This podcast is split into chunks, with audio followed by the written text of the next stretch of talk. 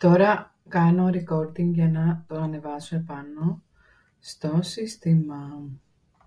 Ωραία, τώρα τι κάνω;